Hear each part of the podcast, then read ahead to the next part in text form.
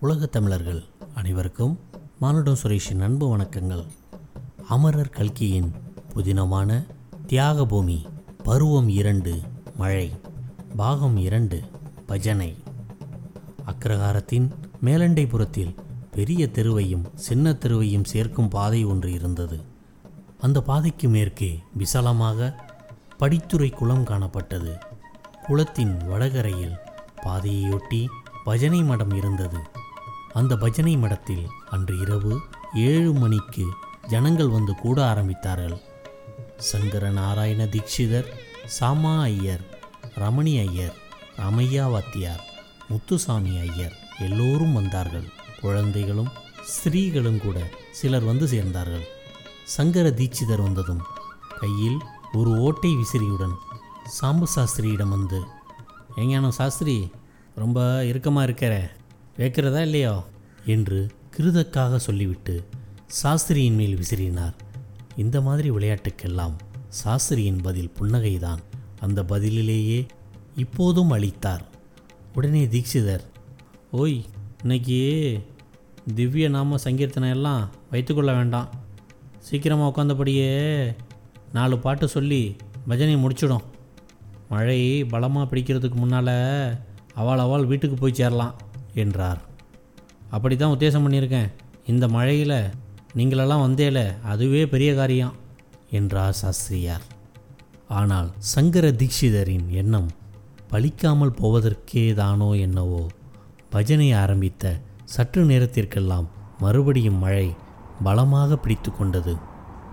பஜனை மடத்தின் சுவர்களின் மீதும் கதவுகளின் மீதும் மழையும் புயலும் தாக்கிய போது உண்டான சப்தம் பஜனையின் சப்தத்தையும் மூழ்கடிப்பதாயிருந்தது.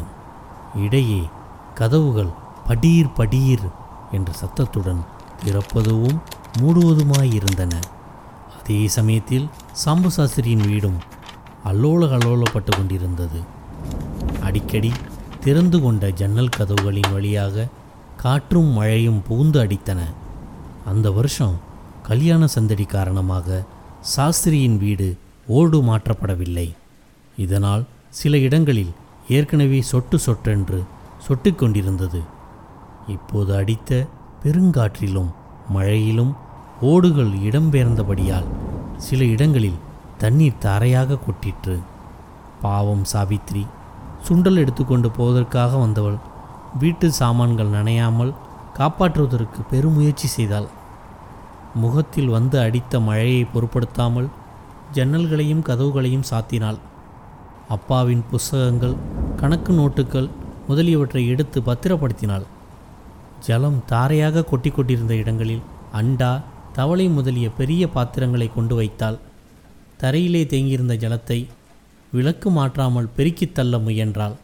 அதே சமயத்தில் அவளுடைய மனம் தீபாவளிக்கு இவள் வர்றபோது இப்படியே மழை கொட்டிகிட்டு இருந்தால் என்ன பண்ணுறது இந்த வீட்டையும் பார்த்து பரிகாசம் பண்ணுவாளே. அதற்குள்ளே மழை நின்று போகணுமே சுவாமி என்று வேண்டிக் கொண்டிருந்தாள். அதே சமயம் மங்களம் சமையல் அறையிலிருந்து கையில் ஒரு கிளீசல் குடையுடன் வந்து அடியே சாவித்திரி உங்கள் அப்பங்கிட்ட சொல்லி இந்த குடையை ரிப்பேர் பண்ணி வைக்கிறதுக்கு கூட விதி இல்லையா? பாக்கிக்கெல்லாம் மட்டும் வாய் கிளியிறதே என்று சொல்லி குடையை துப்பென்று கீழே எரித்தாள். பகவானுடைய பக்தியில் ஈடுபட்டவர்கள் தங்களுடைய குடும்ப காரியங்களை சரியாக கவனிப்பதில்லை என்பது நமது நாட்டில் தொன்று தொட்ட சம்பிரதாயமாக இருந்து வந்திருக்கிறது. அந்த பரம்பரையிலே வந்த சாம்பு சாஸ்திரி மட்டும் இந்த வழக்கத்திற்கு விரோதமாக இருக்க முடியுமா? ஆகவே மங்களம் அவர் மேல் எரிந்து விழுவதற்கு காரணம் இல்லாமற் போகவில்லை. இதுவரை இந்த பதிவை கேட்டுக்கொண்டிருந்த உலகத் தமிழர்கள் அனைவருக்கும் மானுட சுரேஷின் அன்பு வணக்கங்கள். அமரர் கல்கியின் தியாகபூமி வளரும். நன்றி வணக்கம் வாழ்க வளமுடன்.